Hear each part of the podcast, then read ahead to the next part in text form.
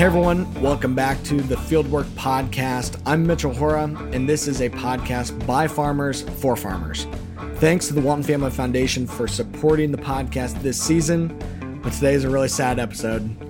I'm flying solo. I don't have don't have Zach with me today. I don't know how this is gonna go. I don't don't know how to move on on my own. Just lonely in my redneck recording studio, all by my lonesome. But the other day I did get to hang out with Zach a lot. He actually came down to my field day. And in today's episode, we are going to share some of the really cool content that we had at the field day that I hosted at the Washington County Fairgrounds. So, talking about you know scaling sustainable agriculture we're going to hear from one of my biggest mentors and and one of the real idols of the whole soil health movement and we jokingly call him the legend uh, dr rick haney along with his wife, Dr. Liz Haney, developed the Haney Soil Health Test. They had some other help in there as well, but he's been working at the USDA Grassland Soil and Water Research Lab. It's down in Temple, Texas. He's been there for 19 years. For simple thought process on how on how I think about the Haney test versus regular soil sampling is that the Haney test is utilizing those plant exudates to look at the soil's current assets. What's actually available to the plant at that time that you pull the soil sample. What's available today? A regular soil analysis or a traditional analysis, it looks at the soil's intermediate assets. It utilizes a strong acid to be able to break apart some of those soil uh, nutrient bonds and be able to assess what should come available over the next growing season. Then we utilize calibration to be able to make a soil fertility recommendation based on your yield goal.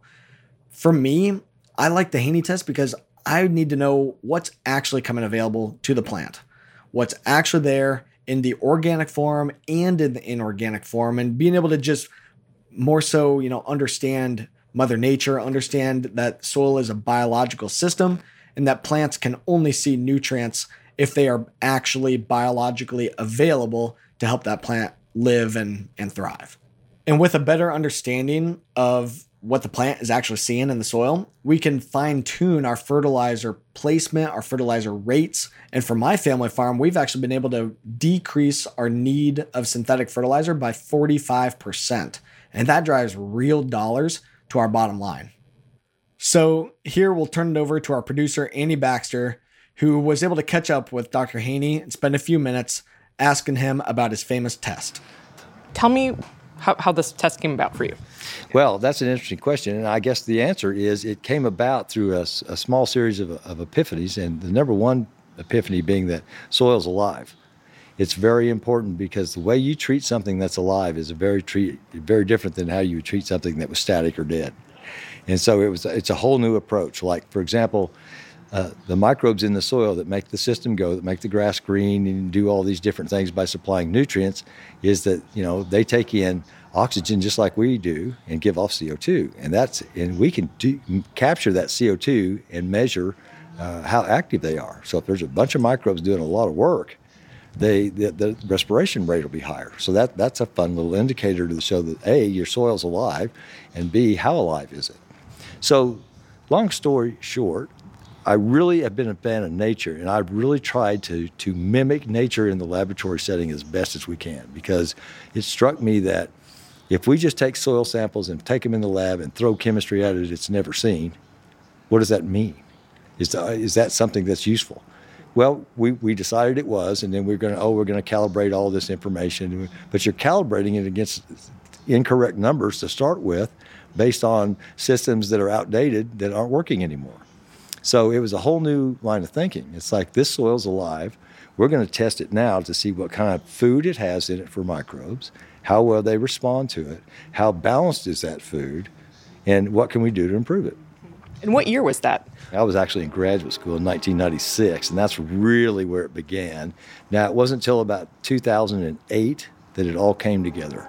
And actually, there was an instrument that, that evolved that measured uh, carbon and nitrogen at the same time, and that showed up about 2010.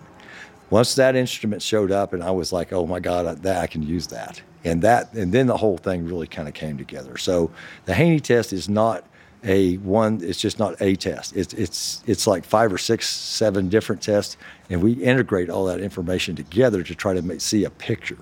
The biggest difference is we're trying to get the soil to talk to us instead of trying to get it in the lab and beat the information out of it. You know, it's, it's a very different approach. It's a more passive approach, and I, I think a more accurate approach. So the problem you were trying to solve at the time was what? You were in this in the field where people were not looking at this living biology, uh, and what was like? To what end were you doing this work?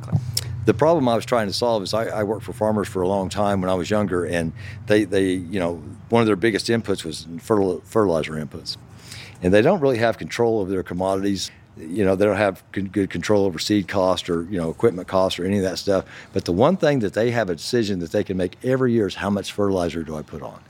That's one still within their grasp. And so we were trying to show that a the soil's alive, b the soil's going to naturally give you some nitrogen phosphorus and potassium fertilizer for free, and we should be accounting for that so you don't have to spend quite so much on fertilizer. So we, the test was originally developed to, to hopefully sustain yields and, and cut back on fertilizer because we were over fertilizing. Tell me just exactly how it works, uh, what you're measuring, how long it takes. I mean, you have to do this test repeatedly over how long of a period of time, just so people know exact and how it. What are the costs of, of doing it, just so like farmers have a really clear sense. Well, it's it's fifty dollars a sample, and most people balk at that. You know, it's like, but the fun part is the standard test that we were used to paying ten or twelve dollars for. You know, doesn't really tell you anything about the health of your soil, if it's alive or if it's dead, or how well it's doing, or what we can do to help it. It, you know, it's it's an evolution of of, of testing, and you know that that's an important aspect of it. But we're, but we're going to give you. Here's how much N, P, and K is in your soil right now this is what it's worth. We give you a dollar figure associated with what that is. And so you have the fertilizer aspect of it. You can, you know, use a fertilizer calculator to maybe reduce your fertilizer rate a little bit based on this test. And then you've got the whole other part that's the soil health parameters. So here's your food source. This is how active the, the microbes are on your food source, and here's the balance of your food source. So we, we have all these integrated indicators, and then we give you a soil health score to, to kind of show you where you're at. And what we really try to emphasize is this is not a competition between you and your neighbor. This is a competition between you and yourself. So a lot of times we would suggest that farmers take a sample from their field, a composite sample, and then go to their fence row and take another composite sample because you're not farming that. And there's your benchmark. And then see how far off you are from that, you know, because it's your climate, your geography, your soil, but you're not farming it. So it's a real nice comparison between if you really want to know where you're at in your soil and, and in your journey, and you know if you need something to measure against. That's a fun way to do it. So it, it is a reflection not only of that point in time, but of your management and wh- what got you here. If you look at a field, if you look at fields that are side by side, and one's been conventionally tilled, monocro- monoculture, you know, weed on weed and weed or whatever, and the field next door has had crop rotation, cover crops and no-till, you're going to see a big difference in scores, a big difference in nutrient availability and all that. Even though it's a one point in time, that that change is real, and you can and we can pick that up. And if you start down the journey of soil health, you can track over the years of how you're changing it, and it helps farmers give them a little inspiration to hey these indicators are starting to move in the right direction you know and so that's that gives them the courage we were trying in the beginning to give farmers the courage to back off their fertilizer just a little bit 10 20% we gave them those numbers to show look here's the scientific basis that you can back that off and feel comfortable and so because they need encouragement to do that because they've been doing it for so long you know the way they were and so, yeah, I think we've. it's funny for all the times we've we've referenced your your test on a podcast. I don't think we've ever explained like. So, if someone wants to do it, what do they do? Like they there's several uh, commercial labs that offer it. Okay. We used to do it for free at USDA uh, because we just wanted to, you know, offer that as a free service. Uh, it, it, that's a funny one too because it, you know USDA is the part I work for is Agricultural Research Service, and we had a administrator one time said, "Well, should you be doing this? You know, giving this free soil analysis away?" And I said, "Well, so well, we work for ARS," and I said, "What's that S stand for?" He said, "Service." I went, "Oh," and he was like, "Okay." To get go ahead.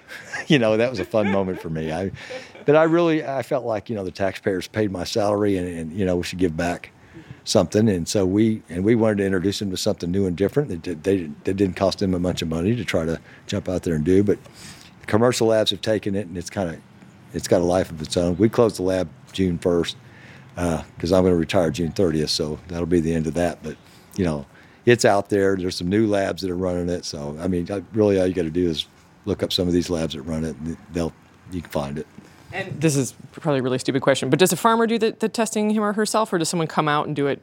Either way, that you just need to pull the soil samples uh, and, and send them to whatever lab, and yeah.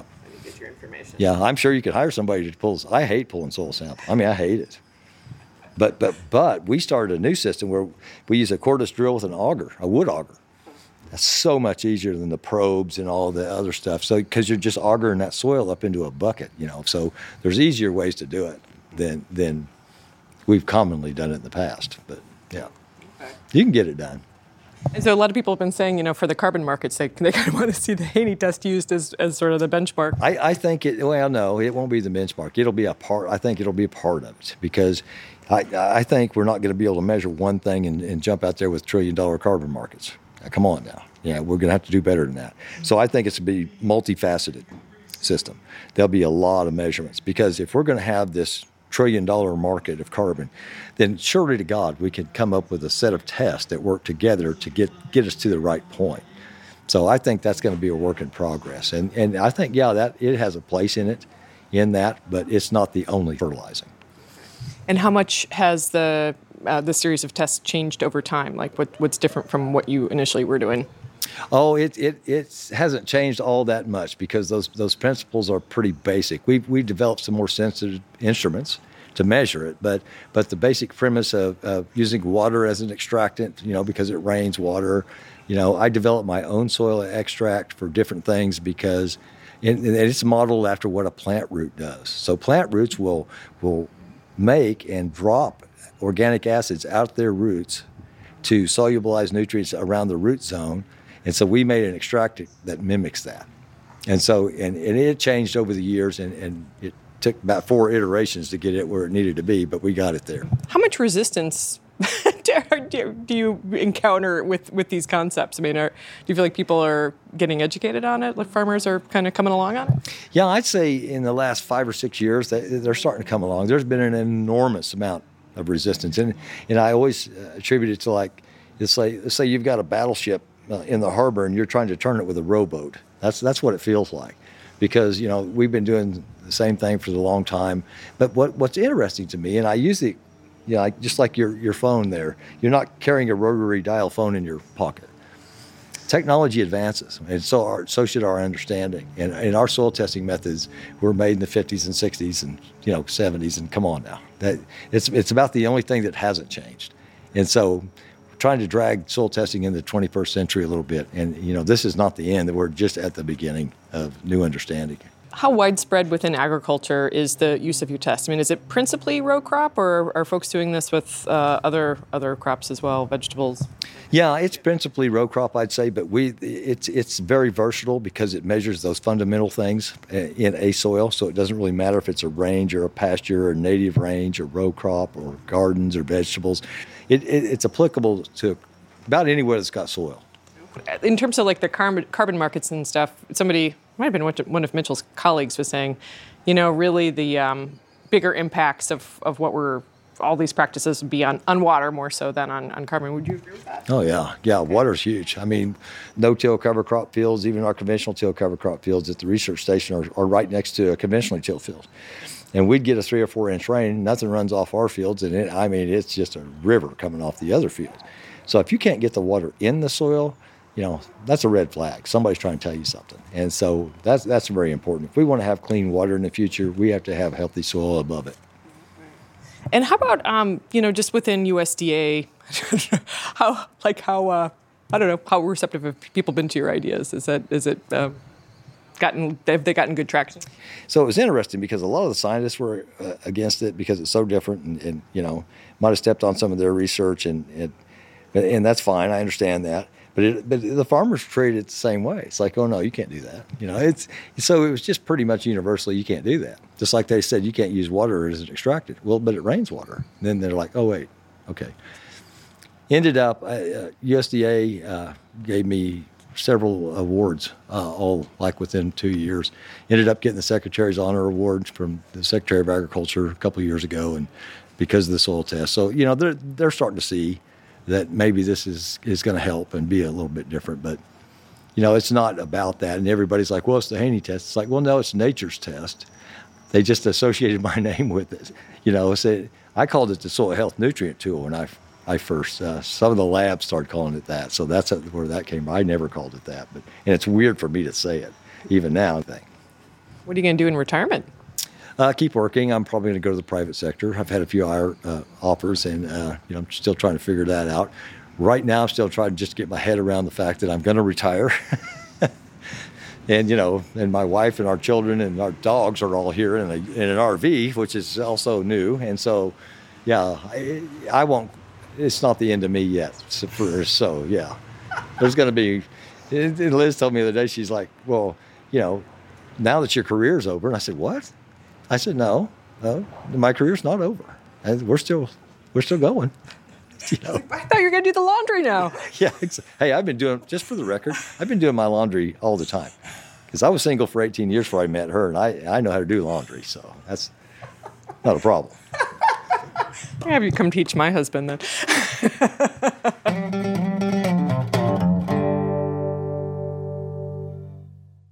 Well, that was really great. And Dr. Haney's legacy is definitely sure to live on for a long, long time. And uh, it's really been interesting for me to see how his test has continued to grow and expand around the world. And there's tons of farmers now that are utilizing it to really be able to help them to progress their operation as they switch their system from being very conventionally driven and being chemistry driven to being very biologically driven. And the test is allowing them to quantify that.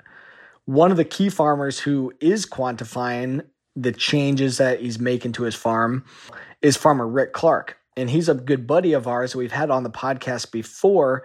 And Rick is farming about 7,000 acres in Western Indiana.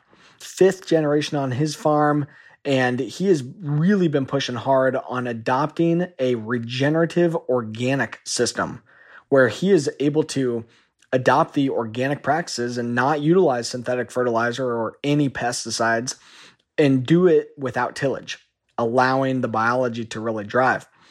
Rick has been able to shift from being in a conventional system that was corn and soybeans into that full regenerative organic program. And it's taken him multiple years um, but he's really been able to make those soil health principles work to keep the armor on the soil, keep living roots, minimize disturbance, implement diversity, and integrate livestock. So, really hitting on all of the soil health principles.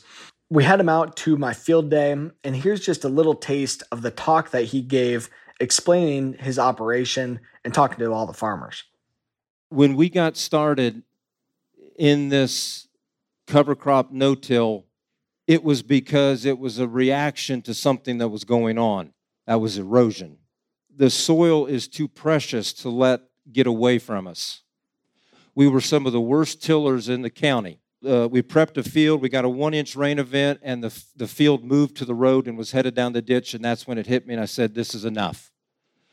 So now, as we've evolved, now the cover crops are, are becoming our ally because not only are they helping with erosion, but now the cover crops are helping our bottom line because we are now heading into year eight of not applying any P or K.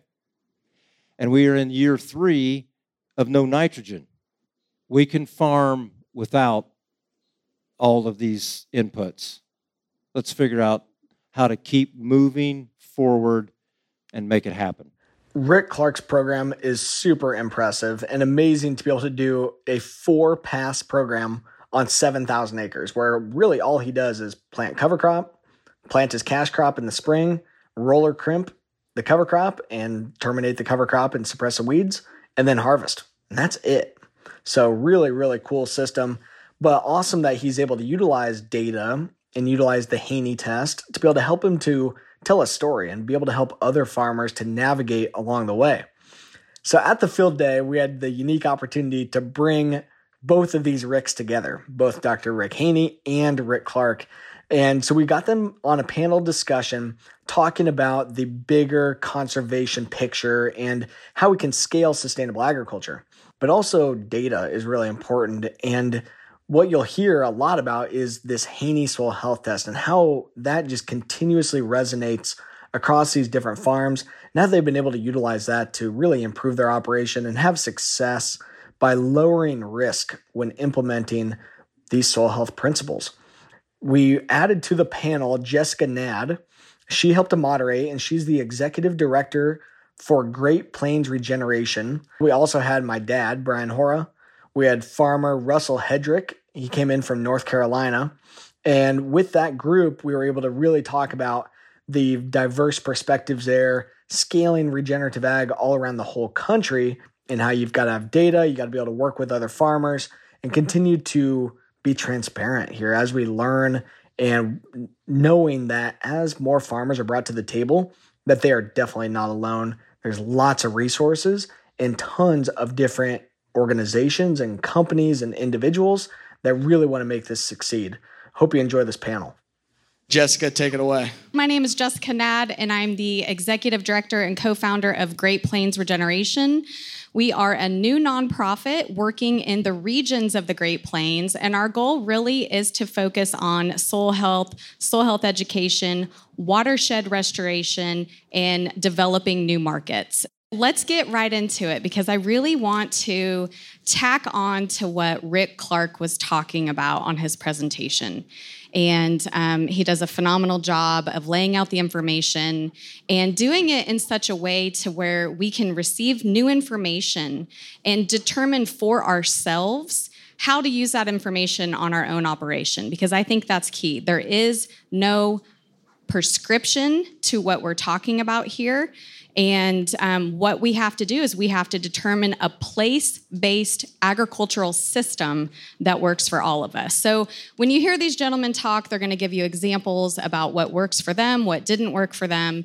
Um, but just, you know, really internalize that and, and think about it as you go. But let's just kick things off here. For the first question of the panel, I would like for each of you to give us a brief introduction, a little something about yourself, and, and let's talk about what was the first action that led you down this path? This is Brian Hora.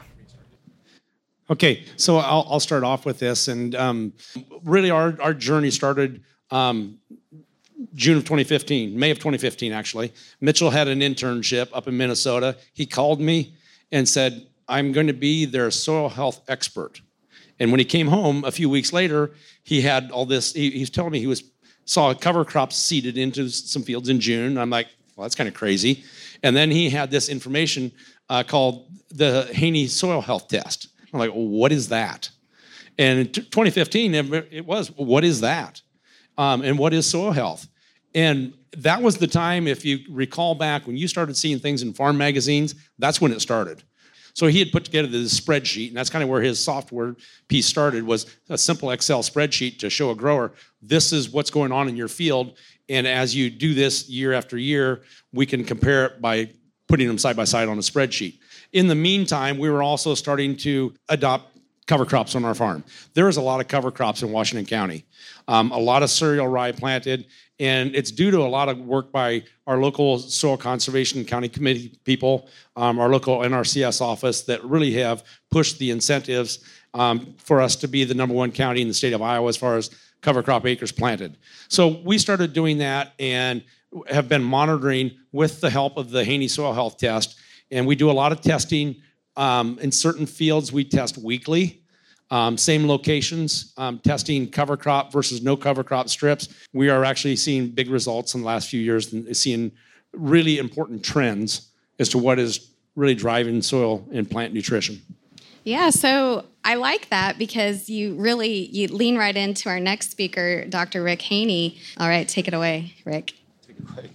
So I'll tell you a fun little story. Uh, about two weeks ago, I gave my last webinar for USDA. I work for USDA ARS, and I retire at the end of this month.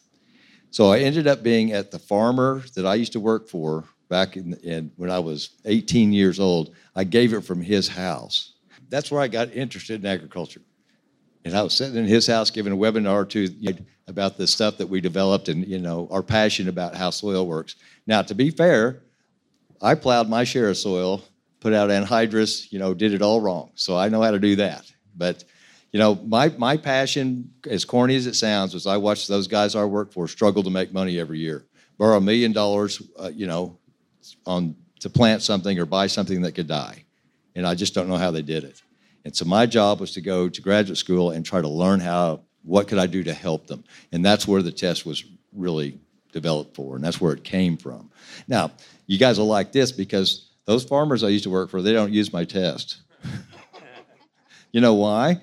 We had somebody asking and say, "Well, we grew up with him. He's an idiot." Uh, yes. but then they finally started using it, and you know, for uh, 30 years later, and they're like, "My God, this really works." I sure appreciate all of you being here and interested because the reality is the future is our soil and how we it, it, it hits so many more levels than it's just the soil.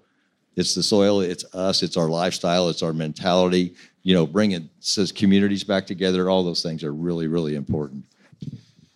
So, uh, if everybody can tell, I don't talk like y'all. I'm uh, I'm Russell Hedrick. I'm a first generation farmer. I was a, a career fireman for a while. I was always interested in agriculture. So, 2012, decided to start farming. We rented our first 30 acres and uh, planted a corn crop. But before I got into that, you know, I went around to to farmers in our area, ask them what I needed to farm with. They said, you know, 150 horsepower tractor, 20 foot disc. Luckily, we were so broke we couldn't afford it, and there was this cheap thing called a coulter that you could put on a planter and no-till. And uh, I happened to go by the NRCS office, and they showed me a video. If you haven't seen it, it's it's been out a while, but it's called Undercover Farmers, and it really showcased farmers in North Carolina pretty much all the way up into North Dakota, South Dakota, and it kind of showed me a different way to farm. So I think it's I think it's been a little easier for me to make the transition because I knew absolutely nothing about farming, so I didn't have to unlearn, you know, how other generations had done it before me, and it wasn't as crazy to me to try something new. And so we we started out with um, with just cover crops for an erosion and, and a weed issue, um, winter weeds we were trying to control and I, I heard Mitchell make a statement the other day on a podcast. He said that, you know, typically when farmers look at you know soil health principles it's kind of a defense. You know we're trying to you know prevent erosion prevent nutrient loss. And and really it's it's a good offensive tool to where we can you know build soil aggregation increase infiltration. Um, i would say the one shining moment in in our farming is when i got introduced to rick haney i had been using a standard Mehlich 3 I go down to Texas, I meet Rick, and you know, the first thing he said, he's like, well, you know, they use a very caustic acid when they do that test. You know, what does your farm see? And my farm sees rain and and the the root exudates that he uses in his test. So over four years, we started implementing the Haney test on our farm. Our lead corn person at NC State University, I I'll talk about it because they went to a meeting and he called me out by name and said the way that I farm would never be profitable it would never yield well. I didn't need a fancy test like Rick's. You know, I could just use what the state's been doing for 30 years. And so that year they had to give me an award for the highest corn yield in North Carolina and the second highest soybean yield. I've never smiled so much in my life. I was actually speeding, uh, speaking at a conference up in Maryland and drove all through the night to make sure I was there that they had to give me that award. I hope he sees this video and knows that he was wrong once again. Um, hi, I've, I've, already talked, obviously. Um, I'm going to go ahead and, and just make it unanimous on plugging this guy at the end of the table down here. Um, I can't thank you enough for having the the fortitude and the insight to come up with a test that it makes total sense. You've changed this industry, and, and thank you so much.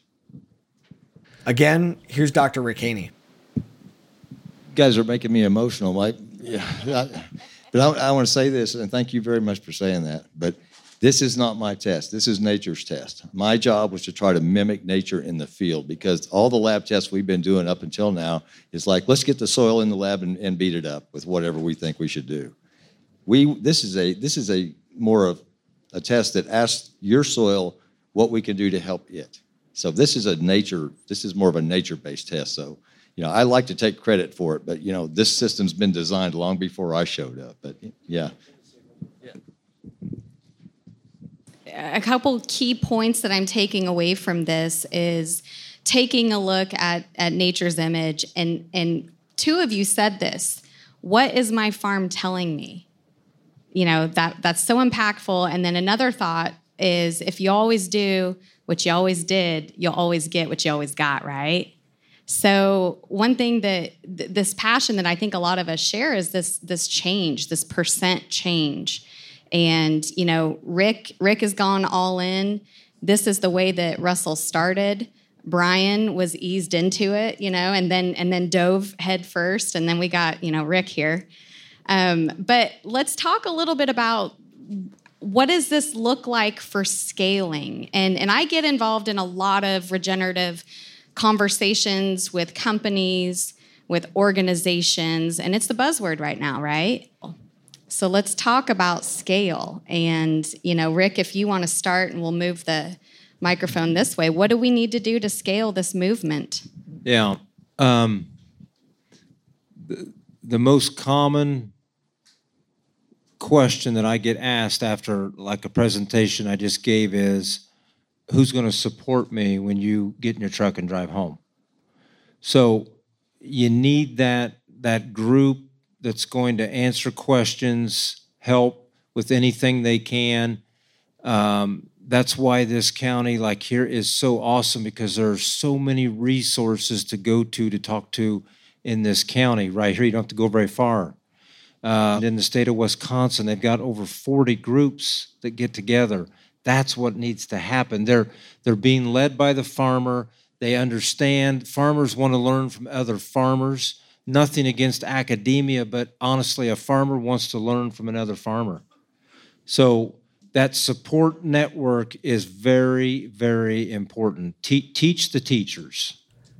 Here is Russell Hedrick from Hickory, North Carolina. So, talking about scale, you know, like I said before, going into this, I didn't have any, I call them bad habits. I, I really had no idea what I was doing.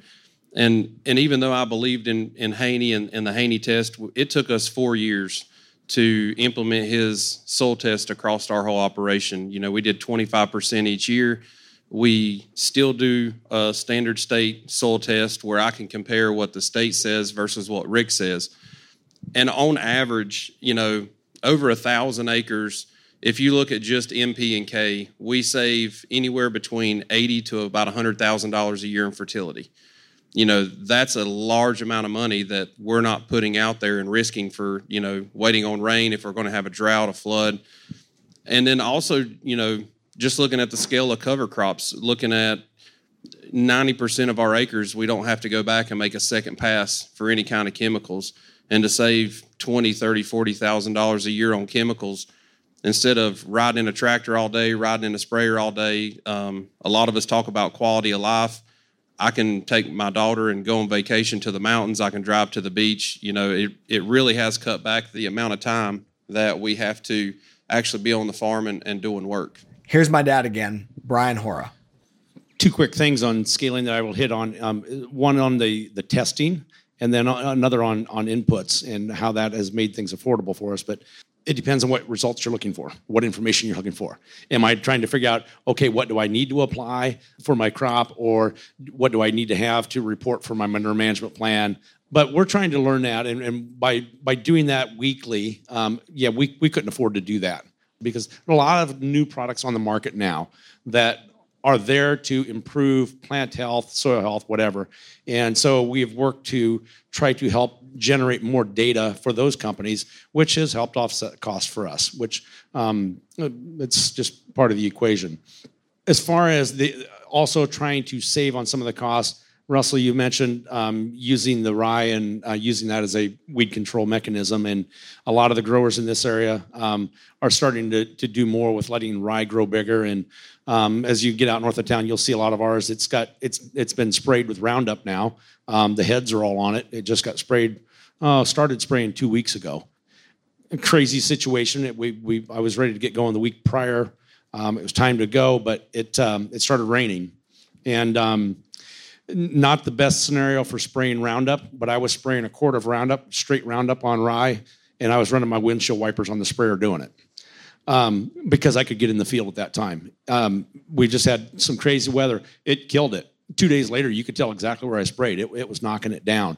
Um, so things can work, but that um, on the the cost effectiveness of that, I think most of my soybean acres this year will have some touch up. They're, they're enlist beans.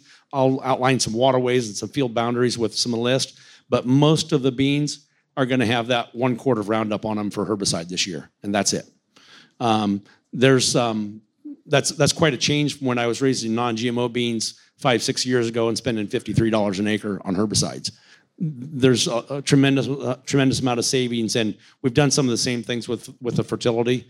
Um, not quite that extreme, but it's close. Um, overall, we've reduced our NP and K inputs by 45% on the farm um, over five years. Um, in our soil test data, is showing that our nutrient levels in the field are actually increasing. Again, here's Dr. Rick Haney. Uh, my only scalability story was in 2012. I gave a talk in Omaha, Nebraska, and when I got finished, this uh, older gentleman, and I'm old, but this guy was like 90, which I just loved. He was so awesome. He stood up and he goes, "I ain't paying no fifty dollars for a soil test, but I can get it done for eight. And I said, "Well, yeah, you're right. That's I don't I don't blame you." I said, "Well, that eight dollar soil test uh, save you uh, thirty bucks an acre on inputs." And I said, "If you're farming hundred acres, my math is right here, that would be three thousand dollars, right?" So I said, "So you're not willing to spend fifty dollars to save three thousand? And he just he just stood there with his head down. He goes, "Well, I guess I'd be a damned idiot if I didn't, now wouldn't I?"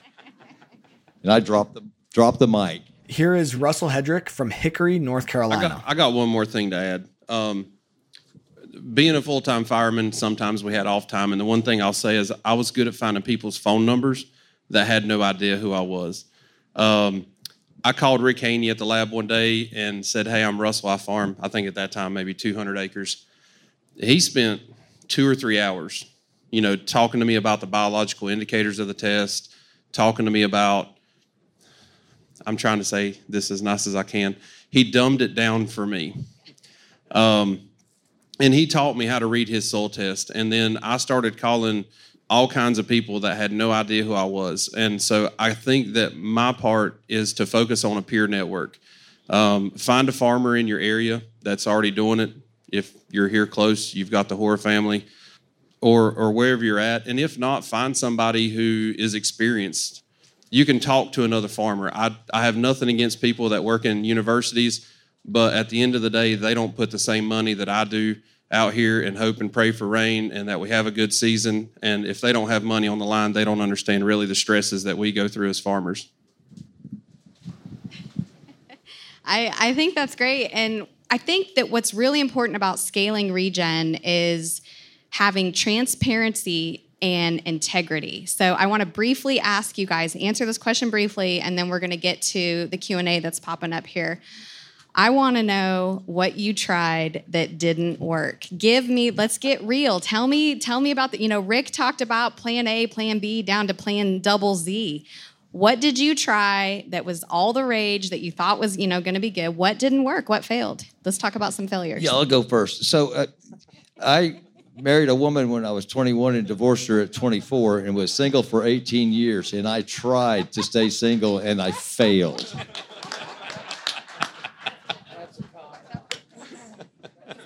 Yeah, but see, you guys are the farmers, not me. You should all know that Rick has the most amazing wife now, though. Um, more is not always better.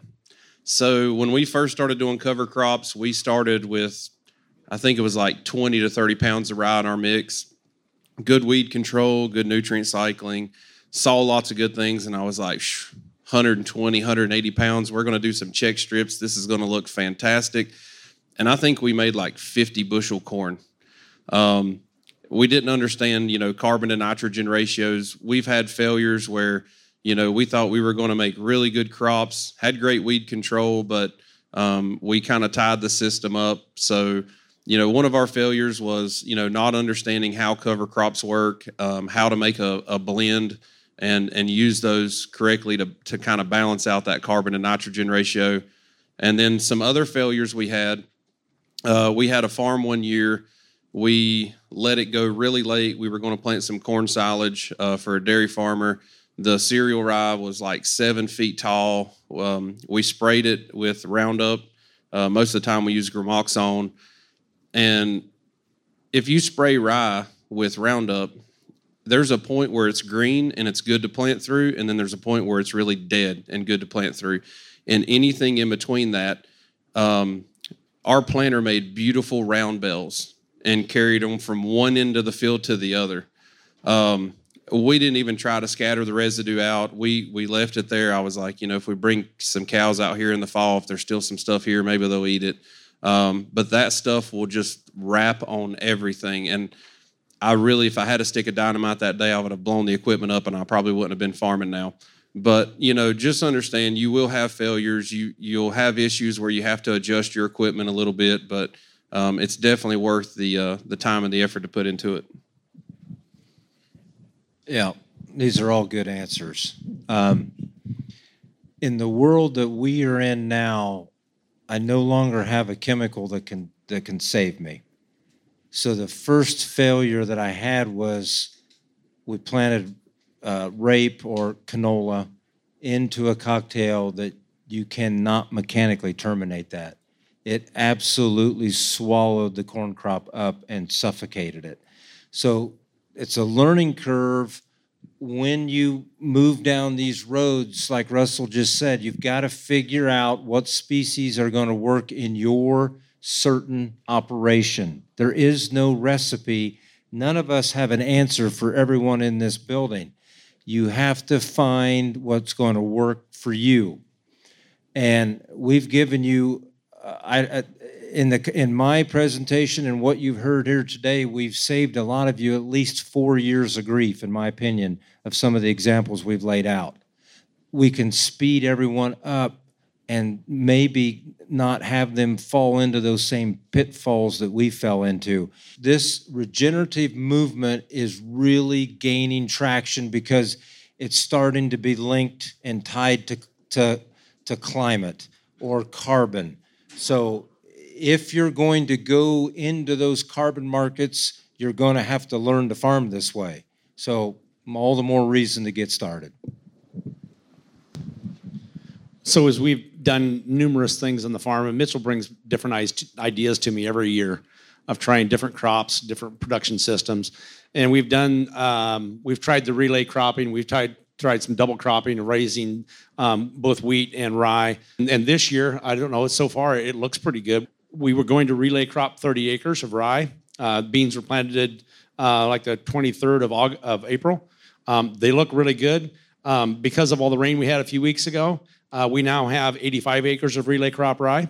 A year ago, that relay crop rye um, was only three quarters of a bushel difference in the, the bean. I'm sorry, the bean yield was only three quarters of a bushel difference in the rest of the field where it was terminated early. Um, so if you can raise 68 bushel beans and 35 bushel rye on the same field with one pass of herbicide, um, you can make some money on it. So some of those failures have turned into some success, success stories, and so we just keep trying and um, realize that yeah, you're going to have some small failures along the way and small setbacks, and but keep trying because there's there's a way to make these things work. Yeah, that leads us right into Ryan H asked the question on the website. Has your use of cover crops or regenerative practices changed your crop insurance APH prevent plant? And so, if just one of you wants to grab that question, if you've noticed any changes, uh, what do you think? On our on our crop insurance, we're doing very minimal. Um, next year, it may not be at all. Um, this year is basically just to get enough in case we had to replant. But we're not finding need because we, we're seeing yield stability. Yeah, we're. Uh, I'm on year three of no multi-peril insurance. I've no longer signed up for any government programs, and I took no CFAP payments in 2020. So it can be done. Thank you. All right, getting some really good questions here. Arlen asks, How do you explain that yield drag on corn planted into green rye, tending to increase in lighter poor, poor soils? Can we mimic practices being used in Washington County? I think the biggest thing as farmers is we have to understand how nature works. And one of the things that we use on our farm with Rick's test is the biological indicators. There's a CO2 burst that we can actually see the microbial activity as they're breaking residue down, and they release that into CO2. And the other thing is the carbon to nitrogen ratio. Um, you know, when I was talking earlier about our failures, and I said we planted 30 pounds of rye and had great success, we planted 120 pounds of rye and had a massive failure in corn. Um, nature has balance, and so if you can understand that that soil has a carbon to nitrogen ratio, the biology in the ground has a carbon to nitrogen ratio. If you go out there and put way too much rye, you're taking every bit of nitrogen, organic and inorganic, and you're tying it up in the residue and once you start getting so high in the carbon to nitrogen ratio, it may be 12, even 18 months until you're starting to see that breakdown from biology. So that's kind of how I'm, I'm sure maybe how Rick does it as well, but we balance our carbon to nitrogen ratios in our cover crop mixes by adding legumes. Um, crimson clover, vetch, winter peas, um, anything with a lower carbon to nitrogen ratio will actually take up and, and supply nitrogen as well to that soil profile. So when the biology breaks down that cover crop, it needs a couple forms of nitrogen, a couple forms of carbon. And if you lock that system up, it really can affect our yields. So I, I got to ask this question a while back about yield drag because we get this a lot. Like if you're your conventional till and you've been doing it this way, and then you decide to go no till and start using cover crops is there a yield drag? And everybody's like, yes. And the question is why? The answer is think about what you've been doing. You've been farming your, your farm for, you actually been farming microorganisms. So you got a certain group that, that reacts under the system that you're using. And when you switch that system, it takes a while for those microorganisms to show up and start work doing their work. And, it, and they and, and, nature is not on a yearly timeline basis like we'd like it to be. So you make money every year, but it has its own time. But that's why there's a yield drag, and that's that transition is you're bringing in a new group of microorganisms in your soil based on starting to plant cover crops and getting diversity. And so just kind of expect that and plan for it and, and be patient. Thank you, guys. And I think um, we have we have just a few more minutes here. And one topic that you know we're talking about having the data, using the topsoil. Okay, so you're doing that. So you're improving your soil health. You know, you're producing a more nutrient dense product. So what? Okay, we need new markets, and I think that the the the scaling of regenerative agriculture might be um, the development of new markets and kind of breaking down what you know what's what what's what we've always done. So specifically, Russell and Rick, give us how do you break into these new markets and as a producer, what do you need to be doing to be ready to execute a new market? Um, so going into new markets, um, we really have tried to do vertical integration on our operation. Uh, we started with um, introducing livestock to our farm, which at one point was a huge mistake. Ray Archuleta said I had to buy cows. So I bought springers. I thought that meant that they had their calves in the spring. It was actually I went to the fire department to work and they sprung over the fence in the highway. And then highway patrol called me. So we left that and went to stockers, and stockers were better. And then Ray's like, oh, buy sheep. So we bought sheep, and then we realized that when the wind blows, they die, and the wind they wouldn't survive in Iowa. We don't. It's not near as windy in North Carolina, but they wouldn't make it here. Um, so we got rid of sheep, and then uh, we do pasture pork, and I sell most of our stuff on Facebook. Um, we'll put that we're you know slaughtering pigs or cows, and typically we can sell everything on Facebook. Um, you know, cost us absolutely nothing, but instead of getting, you know, 70, 80 cents a pound for a hog at a, at a sale barn, uh, we're averaging anywhere from about 550 to $9 a pound. And then we started looking at stuff that other people weren't doing. We started uh, growing, uh, you know, open pollinated corn, Reed's Yellow Dent, Bloody Butcher, Blue Hopi, and we ground it up into grits and cornmeal. That's a big thing in the South. Um, and then we also um, started looking at, you know, our test weight on our corn is an average of 62 to 64 pounds. Our, our test weight is always really good. Um, you know, my family used to make illegal alcohol. Now, we, you know, we partnered with a distillery. I didn't bring samples. Everybody always asked. Um, but, you know, we partnered with Foothills Distillery and um, they make moonshine and um, several different bourbons and whiskeys out of out of our farm products. And and there's other distilleries that we work with as well um, even as far as you know up in indiana. So it, it, really was just calling people. If you can call somebody and explain to them and tell your story that's the big thing is be an advocate for your farm. You know tell, talk to them about how you're farming what's different about it um, and and really explain your story well, it really does help with the bottom line. I mean, instead of getting you know 350 a bushel last fall, you know most of our corn would have been between 650 to 10 dollars a bushel um, if it was in you know regular form, and then if it goes into liquid, you know bourbon sells pretty well. You know everybody likes to have a drink every now and then, most of us, but you know start looking at those markets and and start you know it does take a little bit of time but give some responsibility to you know your kids on the operation or you know, if you can find somebody that's good with the internet, um, you know, start trying to build your marketing and, and, and do that as well. Yeah, I'll have to piggyback on that. Vertical integration, we've got livestock on the farm, we're building fence all the time. Uh, we are getting ready to go online with uh, with natural meat sales. I always tell the story at home. Most of the farmers at home plant two crops, corn and soybeans, and we're up to six just don't think that you need to be delivering 20 miles from home. It, we're, we're taking uh, uh, soybeans two hours from home and corn an hour from home now. So um, sometimes you gotta you gotta move to where that market is. But then as this gains traction, Jess, and and and gets momentum going, more buyers are going to make it more available. There's going to be regional depots to to bring this product to to market? You cannot Google regenerative agriculture without getting hundreds of thousands, possibly even millions of hits. So the time is now. The resources are there or, or are almost there. Um, this information is, is for everybody out there. Nobody owns regenerative, okay? And if somebody tells you they do, they're wrong we own regenerative and we're the ones that can work together, build the systems, and do something different.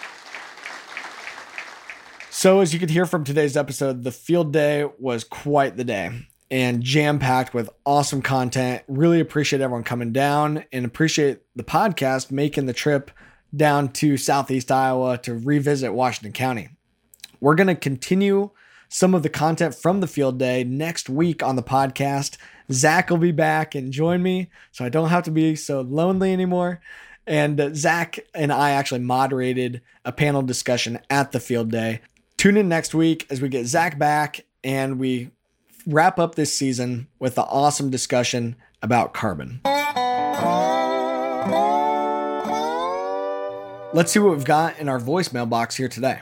Hi, this is Scott Gillespie from Alberta, Canada, and I have my own regenerative agriculture consulting company called Plants Dig Soil, and I found it really interesting in your in your podcast. I'm up to the the dividing line between counties, and I found it interesting how it takes the extension work and the entrepreneurial work and the cover crop culture all have to be working together there.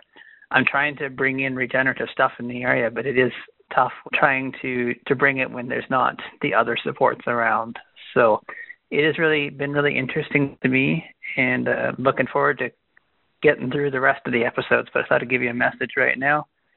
And uh, one more thing you said in your greeting there, you you like a question too. So I, I still am looking forward to when you're going to have the sheep farmer that milks them and makes cheese out of it. So I'm I'm hoping to to hear from that person this coming season. Hey, Scott, really appreciate your voicemail and keep up the good work in promoting regenerative ag as a consultant. Um, but yeah, I mean, I'm in the same boat as you in terms of, you know, trying to help farmers to implement the principles of soil health and do consulting and stuff with them. For me, obviously, I'm lucky that I'm right here in Washington County and have a lot of great farmers that I'm able to learn from and build that community around.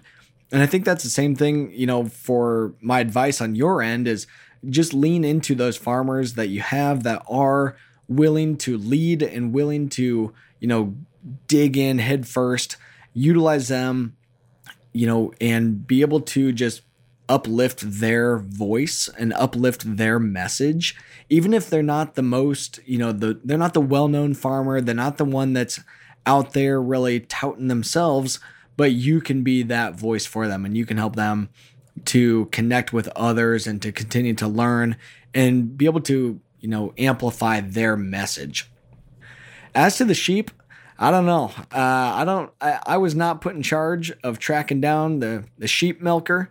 But you know, whoever is, we're gonna have to get them sent our way and get some sheep milking and some some sheep cheese talk here on the podcast. So I'm looking forward to it just as much as you are. Appreciate the call. That's it for Fieldwork today. Our show is produced by Annie Baxter with lots of great help this season from Lori Stern, Amy Mayer, Mike Langseth, and Corey Suzuki. Kristen Schmidt runs our social media. Ellie Lyons does our marketing, and Lauren Humpert is our project coordinator. Eric Romani and Veronica Rodriguez mix our show. Our theme music was composed and performed by Johnny Vince Evans. Thanks everyone for listening, and we'll catch you next time.